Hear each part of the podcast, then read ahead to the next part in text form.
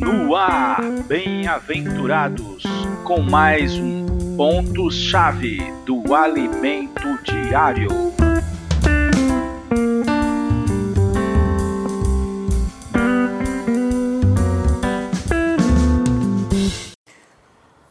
Bom início de semana, meus amigos bem-aventurados. Chegamos à semana 4. O título da semana é A Realidade da Vida da Igreja. Vamos continuar em Romanos. Vamos ler aqui Romanos 12, versículo 9 e 10. O amor seja sem hipocrisia. Detestai o mal, arrependei, é, apegai-vos ao bem. Amai-vos cordialmente uns aos outros com, com amor fraternal, preferindo-vos em honra uns aos outros. Que versículo lindo, né? A vida da, na vida da igreja não existe ou não deve existir as diferenças existentes na sociedade. A unicidade divina, né? Deus ele tem essa característica, né? Três é um.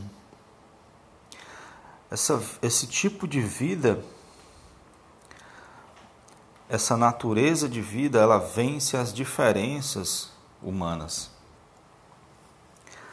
Isso é maravilhoso. Nós vemos vários versículos que dizem que no corpo não há judeu, grego, bárbaro, cita, escravo, livre. Em vários momentos ocorre isso. A cruz de Cristo derruba todas as barreiras de inimizade, onde Cristo é tudo em todos. Nas sociedades antigas, as mulheres eram muito desvalorizadas. Mas Cristo mudou isso. Quando ele esteve na terra, e, e no seu ministério estavam sempre presentes mulheres. Isso era impactante para a sociedade judaica. Cristo mudou isso na igreja.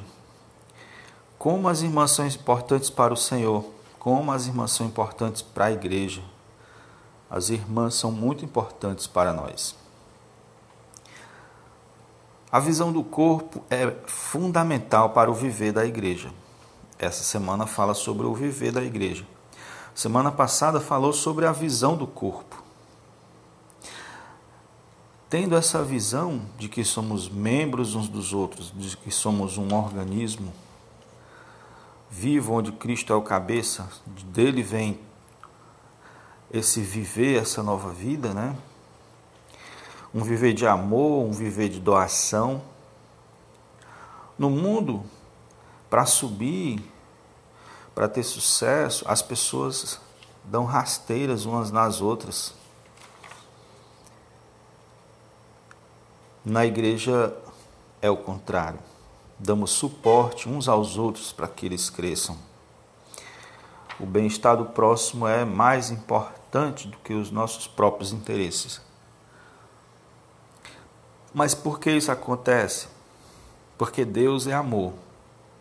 Deus é o maior doador do universo. Tudo que Deus, tudo que foi criado foi Deus dando para nós. No ar que respiramos, tudo. Ele é o maior doador e ainda deu seu filho para nós, para morrer por nós e para ser hoje nossa vida. Então, o princípio do amor é a doação. E o amor é a essência da vida da igreja. É a, o amor cumpre a vontade de Deus. Primeiro mandamento, amar a Deus sobre todas as coisas, e depois o segundo, amar ao próximo como a si mesmo. Nisso se resume toda a vontade de Deus.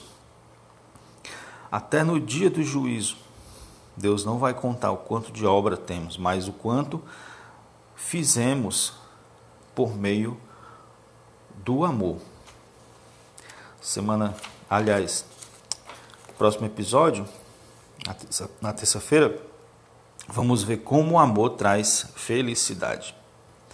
Jesus ao Senhor. Boa leitura, bom desfrute. Até o próximo episódio.